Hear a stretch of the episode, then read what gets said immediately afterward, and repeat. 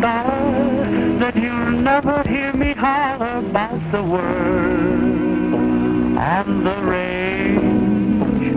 And I love to hit the leather in any sort of weather, and I know I'll never change with my rope and my saddle and my horse and my gun.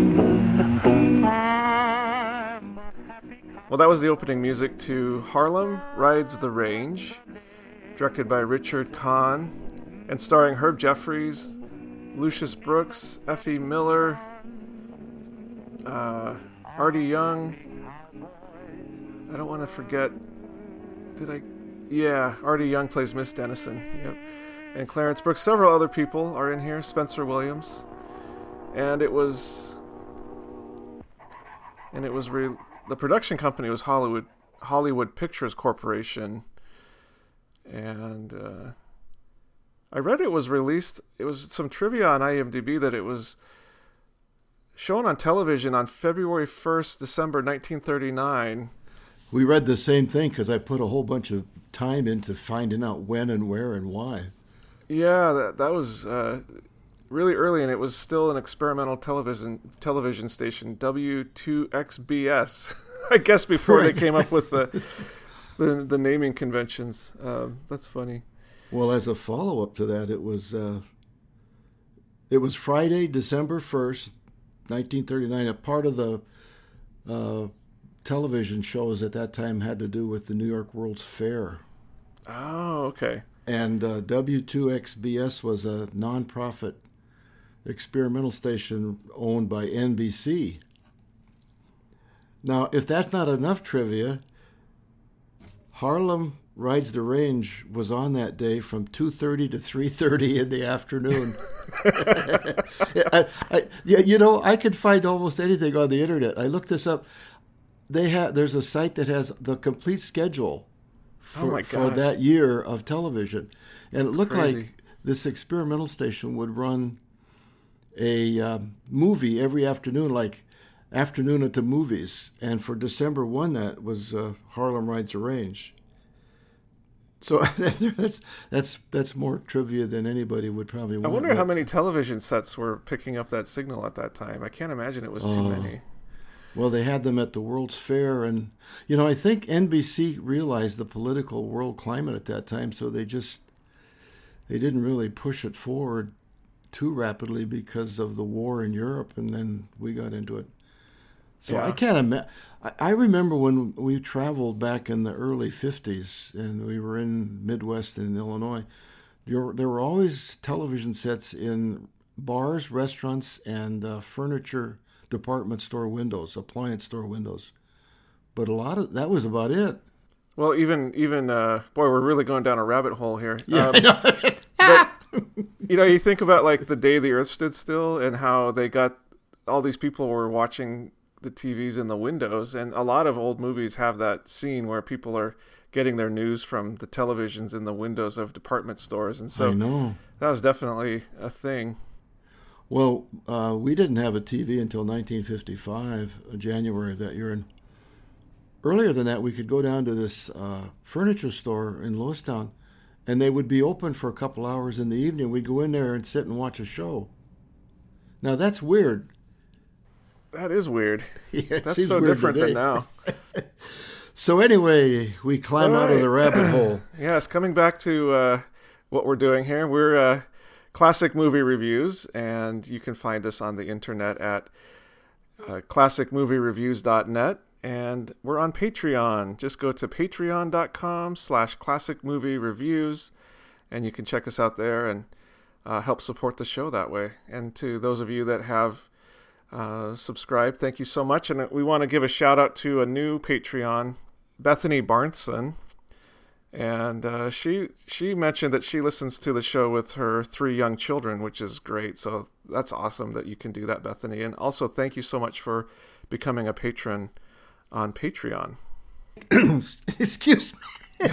We've really got it together this I was I was drinking a cup uh, drink of coffee. I'd also like to thank Bethany for uh, joining us on Patreon And I love the fact that she's watching or listening to us with three three small children who are all probably helping her make Christmas baked goods, cookies and so forth. I can just see that happening. If that's that's a great picture, even if it's not true. I love that. Um, yeah, so I'm Matt Johnson, and I'm coming to you from North Bend today, where we're under a winter storm warning and flood watch for the next three days. And I took some trash out and had to wade through like three inches of water in my backyard. So yeah, that's definitely happening. And uh, this is Bob Johnson in Los Angeles, uh, where we have pretty nice weather, welcoming everybody back to Classic Movie Reviews. And if you're having a winter storm warning, they've sent some poor soul up to the top of Snoqualmie Pass to stand there in the blizzard and report yeah. back that the snow is going to be unbelievable, no matter whether yeah, it is or not. From a from a local uh, TV station, that's a that's totally what happens every year. So Harlem rides the range. I've got a tagline for this that I picked up. I love this. This is an exact quote.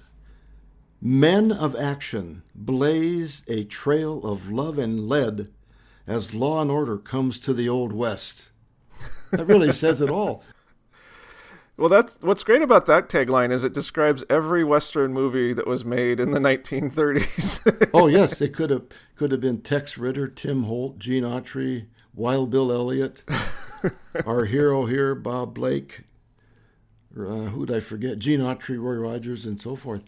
Um, you know, part of this for me is like a return and a greater educational uh, awareness building for me of the uh, of the growth and the difficulty of growth in the in the film industry for uh, for blacks and and, and other uh, people that uh, were just trying to get into the, the film the films um, because there weren't many of these made and it was difficult uh, first of all, to get anybody to want to make it, and secondly, to find any money to make it. So the fact that these were produced and are still available, I think, is a real testament to the people well, that I were involved had, in this. They had all black casts. Yeah. Or oh, this one did. This is, I think, this is the fifth movie of of a series that that starred Bob Blake, the character Bob Blake, played by uh, Herb Jeffries. Yeah, my favorite and title for one of those is Two Gun Man f- from Harlem. Two Gun Man from Harlem. That's from 1939 as well. Yeah. yeah I guess and... I guess they put the Harlem in the title so that the prospective audience would know it's a black movie. It's in every movie, but there's no character named Harlem in the film. Yeah, it's it's odd because I kept expecting. I thought that the main character's name was going to be Harlem, uh, but it definitely is just a way to position the film for the audience that uh, they're going they're they're going to be going after, and um, I think it was played primarily to theaters that served communities of Black people. Yeah, I I, I would agree, and, and, unless it was a city like Denver or someplace like that, they they might have shown it in, into in a wider uh, to a wider audience. But yeah, I guess when I said that, I was thinking more of like the South. Yeah, um, and I doubt that this movie ever came to to Lewistown. You know. Uh, if it did, I, I didn't. Well, of course, in 1939, I wasn't around, but uh, you weren't born then. I wasn't born yet. Uh, but I have seen it, uh, or I've seen one of these. Well, let me start again. I've seen a couple of these on Turner Classic Movies. They will show them once in a while. So I had seen it before, but to watch it. Um, you know, I should I should back that up. You know, I don't actually know if it would. You know, I, I guess I'm kind of showing my biases there. I did read that these were produced for mainly black audiences, but I don't know. I didn't read like how widely distributed they were, so I don't really. I guess I can't really say for sure. Well, they they all made money. Uh, one of them, I forget which one. It may have been the first one. Let's see here. I'm not finding it, but the first one in current dollars grossed almost nine hundred thousand dollars. I think that was the um, the very first of the offerings, Harlem on the Prairie. So uh, they they had an audience that uh, wanted to see them, and um, Herb Jeffries, a wonderful uh, career he had both in film, television and a wonderful singer. We were oh my listen- gosh, he had such a long career too. He was he was singing up until I think into the 90s, I believe. uh, if, if- maybe even into the 2000s. Into the, into the 2000s. Yeah, into the 2000s. Yep. Yep. he lived to be Because be he died in, in 2014. I know. Oh, you were Um, going to say he lived to be a He lived to be a hundred. He lived to be a hundred, and and um, he was in uh, movies uh, later. There's one with a gangster movie with Jack Palance and Rod Steiger. He's in that, and several others. So yeah, he did. He did uh, a lot of lot of career things both here and in Europe. He even owned uh, a club uh, in Europe for six seven years near the end of ni- the 1940s. So uh, again, I, I look at this for me anyway as being real educational. I guess you're never too old to learn, huh?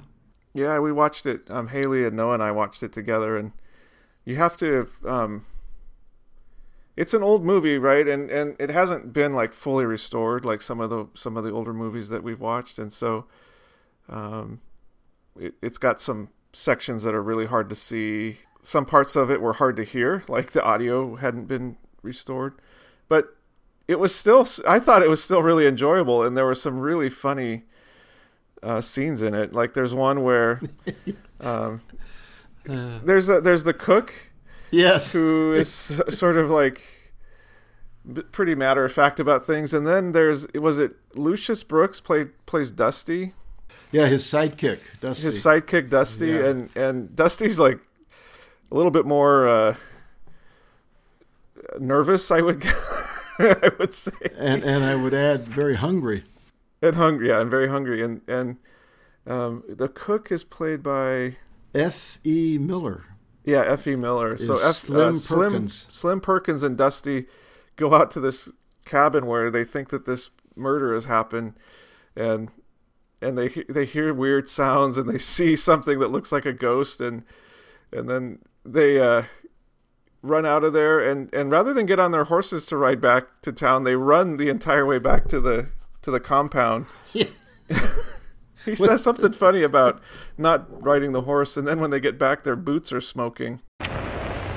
Man, my boots are sure burning up. Yeah, but I still got a chill running down my spine. Say, what was you running for anyhow? Same thing you was. What did you see? I can't tell you. Unless I get scared all over again. What I want to know is who's going back after them horses?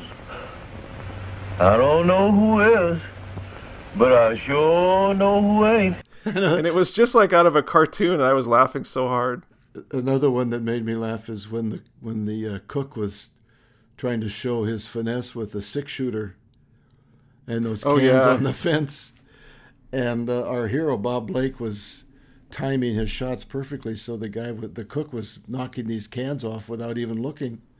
It was quite was impressive. funny. and, and another character that uh, went on to a lot of work uh, was Spencer Williams, who played Mr. Watson. Later, he was uh, one of the main characters in the television series Amos and Andy. At this time or juncture in history on radio, one of the biggest shows around was Amos and Andy, about a black uh, group. Um, I think it was on CBS, I'm not sure. But this man went on to uh, be in the television versions of that. I guess uh, when I watched it, um, it was it was a little bit rough on, in terms of the production value. So it does take some. You have to really pay attention to what the sound is like. Uh, but I loved Bob Blake's horse, Stardust. I think it's or I think that's his name. Be- you know, in a lot of ways, the, I'm kind of jumping around here, but a lot of ways, the film parallels the type of cowboy movies that were made by the, like RKO and Columbia and Republic, where there's the main hero and his sidekick. Sometimes it was Gabby Hayes, sometimes it was uh, Smiley Burn Smiley Burnette or someone, and they always had a great-looking horse, and they roamed the West as a couple. Yeah, that's exactly the setup here. And I had to, I got to tell you, I was a little I had a little bit of trouble following the story. not that the, not that it's complicated, but they the way that they cut it together with the editing.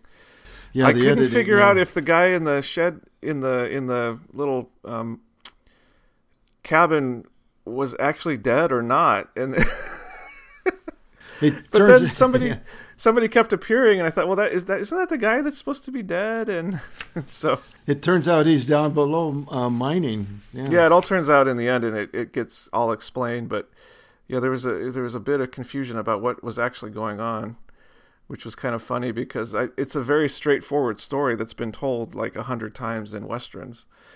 Um, about uh, yeah, like this guy Bob Blake and his sidekick Dusty come into town and they discover that there's some wrongdoing going on and there's a bad guy that they have to uh, you know figure out how to defeat and there's there's some intrigue with a with a woman who is Slim Perkins' uh, daughter, played by um, uh, yeah Artie. Is it Artie Young? Uh, I'm on the wrong sheet. Yes, it is. Uh-huh. Yeah. There we go. And so, and then there's a there's a great like scene at the end where everything gets revealed. You know, I always like that in these old movies where everything leads up to the reveal at the end. And there was the Bob Hope movie that we just watched that was kind of like that too, where everything in the last couple minutes gets resolved. Oh yeah. Or, or not. I mean, that, that movie had a lot of loose ends, but you know that's what they were trying to do is ha- have that resolution in the last couple minutes. That's such an integral part of millions of films. Uh, we just went to see uh, Knives Out, Oh yeah, and that Yeah, has that a, that has an ending, kind of like everything pulls together in the in the final eight minutes. Um, well, a, a little bit on Herb Jeffries beyond what we said. His uh, given name, his birth name was Umberto Alexander Valentino. Oh, that's cool. and I like uh, that. he changed that to he went by Herb Jeffries, then later Herbert Jeffries, and his nickname was the Bronze Buckaroo, the singing cowboy. And uh, if you get the chance to listen to his voice, it's magnificent. We listened to half a dozen of his songs yesterday, Nancy and I, at dinner. And man, he could really sing. He was with Duke Ellington. Mm-hmm. He was with Louis Armstrong. Louis Armstrong, I think it was. I mean, it might have been Duke Ellington. One of them said, uh, "You need to change your voice from a tenor to a baritone. You'll you'll do much better that way." And so he did, and he was very popular. He had many Billboard rated uh, records. Great career. Yeah, I listened to several of his albums as well, and I was really enjoying them. He's he's a very very good singer. Our uh, our director and producer Richard Kahn did a boatload of B movies in the 1930s and 1940s, often with black casts. But the one that got my attention, he did a tele, he did some episodes of a TV show that came out of a radio show, Sky King. That was one of my favorite shows as a kid on radio. And then that did, what was that about? Is that that sounds really familiar? Uh, like this our hero was like the Lone Ranger, but he flew around the West in his plane, solving Oh, that's mysteries. cool. Sky Yeah. King I think I've heard of that one before. and Mr. Kahn also directed uh, episode or two of Grand Old Opry, which came from Nashville country western. But then the, the film that I I think I like the title of this better than any I've heard in quite a while that he directed, Guns Don't Argue, from 1957. It makes me want to watch No, that. Guns don't argue, but the people holding the guns argue. it's one of those titles that I really enjoy. Uh, so he, he was he was instrumental in getting this put to, put together, financed and all, and they filmed it in five days. Yeah, it kind of shows. And they did it out in Apple Valley, which is north and east of L.A., kind of Right. out at the edge of the desert. One of the coolest things that I learned about, you know, researching this movie was the fact that uh, there was a ranch out in Apple Valley where uh, they would have uh, youth come out, and you know, people from the kids from the city who hadn't really been out in nature that much, and they would, you know, have them riding horses and going for hikes and just kind of being outdoors.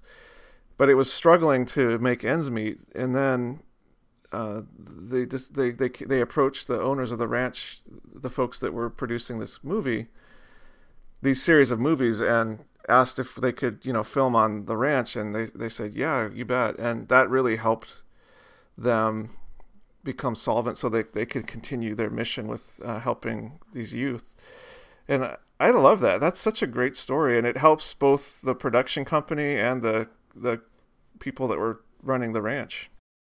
Yeah, there's there's a, a bit of information on that that I read. It was an integrated uh, dude ranch. Anyone Yeah. could come there. It was not segregated in any way, and it still exists today. That's cool. Uh, I, for some reason, right now, cannot find the name of it, but I will before the broadcast is over. Because kudos to them for, for doing that. Oh, here it is. Here that- it is. I, I just Oh. found it. It's uh, the movie was shot over five days at the NB Murphy's Dude Ranch in Apple Valley, with Jeffries performing all his own stunts. Um, they could probably say that about each of the movies that he did. And and singing a couple songs too. Yeah, with the uh, rhythm tones, I think it was. I loved how they just sort of appeared, you know, like he would start to sing and then like four guys would show up and start to back him up. and it was, that was great. Prairie flower, prairie rose, you're as sweet as each flower that grows. Every hour, every day, you are near me, though you're away. The rolling tumbleweed whispers to me,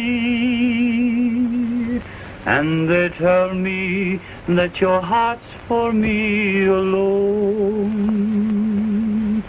Prairie flower, till we meet, prairie flower, make life complete.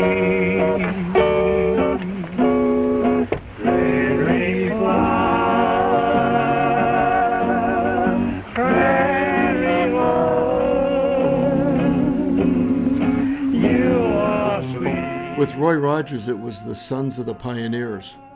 I mean, the parallels are amazing. He had a beautiful, Jeffries had a beautiful white horse. That horse Yeah, that was cool. was, you could see that horse miles away. And that white hat. That, that was a big 10 gallon hat. The one thing I was a little disappointed in is that he didn't like sing out the end of the film. You know, like sometimes they'll have a have them singing as it kind of goes into the closing credits. Right. Yeah. I was really expecting that, and then it just sort of ended. and I was like, wait, wait, where's the end song? It's over. It's over. well, to summarize the plot, um, the two good guys come into to this town and find that there's all this bad activity going on trying to steal the radium mine. And through a series of efforts and ups and downs, and even a little time in jail for Bob Blake, they finally solve everything and ride off into the sunset. And I just described 282 cowboy films from the 1930s and 40s. Yes, you did. but I, I'm a little. I'm wondering though. Okay, when when uh, Herb Jeffries' character Bob Blake was in jail, he was in jail with another guy. Was it? Um, was it Yeah. Dusty? I think it Um, was. No, it was. Uh, I think it was one of the bad guys. Wasn't it? Okay. Okay. Well, if it if it was one of the bad guys, then it makes sense because he, he left the other guy in the in the cell while he while he went out to, to you know have the final confrontation with the with the bad guy. Actually, um, I'm not sure who was in there with him now. That's a good question, but I don't have it in front of me. But he did have a cell- cellmate. Yeah. So, This movie is available on YouTube for free in about 12 different versions. Like if you if you search for this title on YouTube, you'll see that a whole bunch of them are out there and they're all of varying degrees of quality in terms of the um, film quality and audio quality, but you could definitely find it. Uh, and then and then we got I th- we got my co- I got my copy from the Netflix DVD service. Yeah, so did I. Yeah. And after we watched the movie, it kind of goes to that that menu screen, and one of the menus was like other films that this this uh, distributor releases. And oh my gosh, that was 10 minutes of just hilarity just going through these other films that they have available. I know. They, I did the they same were thing. Just... I did the same thing. And some of them, so- some, so I've seen some, if not a lot of them. Me too. Like there was Carnival of Souls, which I, which I told them both that you should watch that. It's really really good. But then there was about a dozen that we just laughed so hard because they were like these. Drug, you, you remember where there was these series of like movies in the '60s that were about how bad drugs are for you and like Yes. Oh, yeah, there were some of those. Reefer Madness. Reefer Madness and things like that, and there were the titles were just hilarious. And then I, I, I got mine from Netflix, and I'm thinking, can I get all of these from uh, that same service as well? It was quite a number. You could do a whole pod. You could do a, a 200 episode podcast series of just the movies that they distribute that are not that. most of them are not that good at all. Well, the, the other thing I noticed um, at the end of this film, then I went on to watch uh, Murder in Harlem. oh, did you watch that? I didn't have time to watch it. Yeah. It's again, it's a very, very pres- uh, prescribed script. Uh, the detective, again, it's it's a parallel to a lot of the films that were made in the crime genre in B movies. You know, that second movie at the at the matinee that I always went to. This could have been right there, and in fact, it may have been. I I just don't remember that. Yeah, No, it, it had a different solves- cast though, right? Like Herb Jeffries wasn't in that one. It he was, not it was- in that one. No, yeah. no, there was a there was a uh, detective with in, the in the spirit of those that you'd see in uh, the Big Sleep or the Maltese Falcon, and yeah, it was it was good. It was fun, and the quality of it was uh, uh, in terms of the the viewability and sound. It was better than it was for Harlem on the Range. I mean, it wasn't. It, it hadn't been restored, but it was a little better. So, yeah, I did watch that. I might, I might, I, I bet that's available on YouTube too. I, I might try to find that one and watch it. I just, I just ran out of time. The detective wins out and, and solves the uh, murder, and uh, everybody's happy at the end. All I, I, I really, I really equate these, these like movies, um, because this was only about an hour long. F- uh, fifty-six minutes.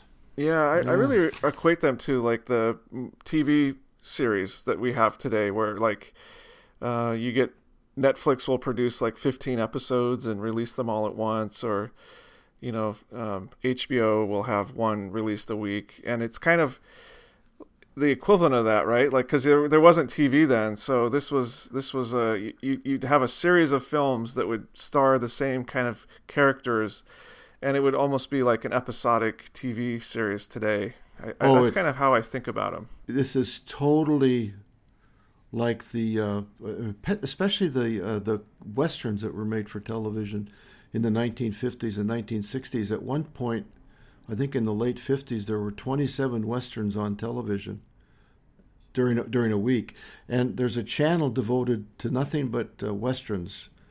The uh, Encore Western Channel, which I enjoy watching because there's no commercials on it, but you can see everything from Gunsmoke to Have Gun Will Travel to uh, Steve McQueen in Wanted Dead or Alive, and exa- that's exactly what these were. Yeah, in fact, a lot of people in my hometown, they made a special uh, once a week trip to one of the two theaters to watch uh, f- films. You know, like you would sit down and watch an HBO or a Netflix or Amazon film today in your living room. And and and it's a little it's a little bit different to me than like the serials, like the Flash Gordon serials, because that that clearly that was um, connected stories where you'd have a cliffhanger at the end of one and it would pick up there. Whereas these movies are they're kind of loosely connected with the same characters, but they're not like a continuation of, of one to the other necessarily. Right, right. Well, my my uh, my retired friend uh, John is it, it, I think he's watched every movie seri- serial that was ever made. Just, he watches two episodes every morning Oh, of a different serial, going way back, you know, to uh, Sky, not Sky King, but what was his name? He was Buster Crabbe. Oh, anyway. Oh, with the rocket, he had the rocket pack. yeah. Yeah, that was He's those watched were them good. all. Those serials are of, of varying interest and quality for sure. I like the one he could fly around. I remember that from a kid. He he took off and flew around. It wasn't Superman, but he had a helmet and a ray gun. It was great. Speaking of YouTube, I found I found uh, somebody had taken those Flash Gordon serials and edited them down to a two-hour movie. Like Oh, took out all the extraneous stuff and all the opening and closings and and kind of like slow parts and and built a two-hour movie out of it. And I watched it. It was like, yeah, this is really good. Like he they did a good job. Wow, think of the time that would take. Yeah, You really have to people love a lot it. Of time. Yeah. So, I am so glad we're we're doing this uh, series of films, and then we'll be going on to some musicals, and then we're coming back to these kinds of films because there's so many of them that we've identified that we want to watch. Yeah. Because mainly for me, it's it's uh, I don't know. I guess it's it's further education or or not not educate awareness of what was happening at that time in our country's history. one of the things I was thinking as I was watching it was how much fun they seemed like they were having filming these, and how they found a way to make it work, even though there were so many systematic and and uh, financial barriers to to them working in in Hollywood and working in films, and they just they just made it work. They found a way, and Yeah. it was it was entertaining and it was and it was funny and there was some great uh, action scenes and and uh, the story was exactly what you would expect and you know it was it was well done for for what it was. It wasn't like a high budget Hollywood western but it wasn't it, it was never going to be that. It was it, it was like what it for what it was it was really really well done. And I really enjoyed it I, I did too, and it, and it pushed forward the whole ongoing long journey for all kinds of groups that continues today. Awareness, I think, is the best way to describe it for me. I do have one other. I, I can't I can't forget to mention this on Mr. Jeffries' behalf. Um, he was married four times, but one of his wives was Tempest Storm. Now, oh I read about I read about that yeah they were married from 1959 to 1967. Tempest Storm was a burlesque dancer for decades, even up into her 60s and 70s. When I was a undergraduate student in Boulder at the University of Colorado, she came to Denver with her burlesque show. now, I didn't have the money to go, but it was in the papers and it was on the radio. Tempest Storm, and there were two other burlesque dancers of the same era. And I thought, wow, this guy was married to Tempest Storm. Everybody wanted to go see her routine, but nobody had the money to go. Plus, you probably had to be 21 to get in, and I hadn't quite qualified yet. So that's my last trivia on Herbert Jeffries. I, I I'll lead off my rating on this if if you want. yeah go for it I give it a 10 in the aspect of it was even made. It was put together, it was produced, it was distributed, it made a profit, and it pushed forward the whole the whole diversity issue. And it's certainly a long way from some of the movies we've seen with some of the black actors where they play completely different parts than in this film. And then on the on the production and the and the story and all, I'd give it a five. But I do that with a lot of these westerns, so I'm split on my vote. Yeah, it's it's a it's it's awesome that this movie exists and that we can watch it. Um, I love that the characters were, uh, yeah. I, let me. I'm probably not going to say this right the first time. They were there were some caricatures in in there, but they were there because that's that's a what that's what you get in a western movie like this, you know. And it wasn't because the actors were black, you know. It wasn't just because we're going to put a, an actor in, in the movie and he's going to act this way because that's what that's how black people act, right? Like, right. Um, it was it was because that's what the character was, and that's what you would want from that character. Like like Dusty was was perfect. You know, that's exactly what you would want from a sidekick. And and there were there's many many examples of that in other films uh, of the era. You know, westerns, and so. And then Herb Jeffries was very competent and very um, commanding when he needed to be, and and uh, funny when he needed to be, and debonair, and all the things that you'd want from a leading man. And yeah, I I thought it was awesome that they um, made the movie, and and the background of how they made it was really cool to learn about. So that was great. And then yeah, the story was was just totally average. Like that that was fine. It was it was a western and from that time, and that's yeah, totally fine. It was it was enjoyable. It had funny moments. So I, I was thinking more of like a seven for me overall. Um, I would definitely recommend watching it for film buffs and people that want to learn more about the history of cinema in the United States. Do some reading on it. Like go to IMDb and click on the actors' names and read about their bios, and, and then go down to the trivia section and learn more about some of the history of how they put these films together because it's fascinating. It's it says volumes about uh, how this whole thing has changed over that 80 year period.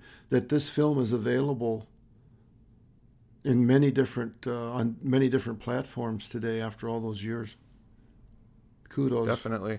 And for those of for those people that left ratings and stuff in IMDb where they gave it like a one star and then they listed out these reasons like I think they totally missed the point. Um, it, it was it was a movie for a certain audience at a certain time, and and it it totally achieved that goal. I think, and yeah, I I think you have to just like with any of the movies we watch, you have to put it in the context of the time. You can't you can't watch it from today's perspective.